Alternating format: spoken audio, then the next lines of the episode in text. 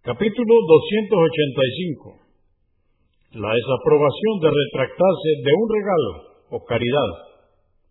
Hadís 1612. Narró Ibn Abbas, que Alá esté complacido con él, que el mensajero de Alá, la paz de con él, dijo, aquel que se retracta de hacer un regalo es como el perro que se traga su vómito.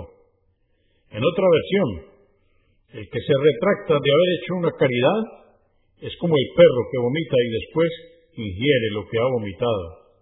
Convenido por Al-Bukhari, volumen 5, número 160 y Muslim, 1622.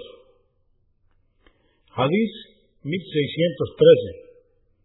Omar ibn al-Hattab, que Alá esté complacido con él, dijo, di en caridad un caballo por la causa de Alá para uno de los combatientes, pero lo descuidó, no dándole de comer.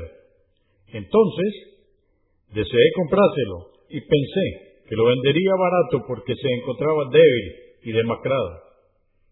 Le pregunté al respecto al profeta, la paz de Dios con él, y me dijo, no lo compres, ni vuelvas a pedir lo que ya has donado. Aunque te lo vendiera por un dirham, no olvides que pedir lo que has dado en caridad es como tragar un vómito. Convenido por Al-Bukhari, volumen 5, número 173 y Muslim, 1620.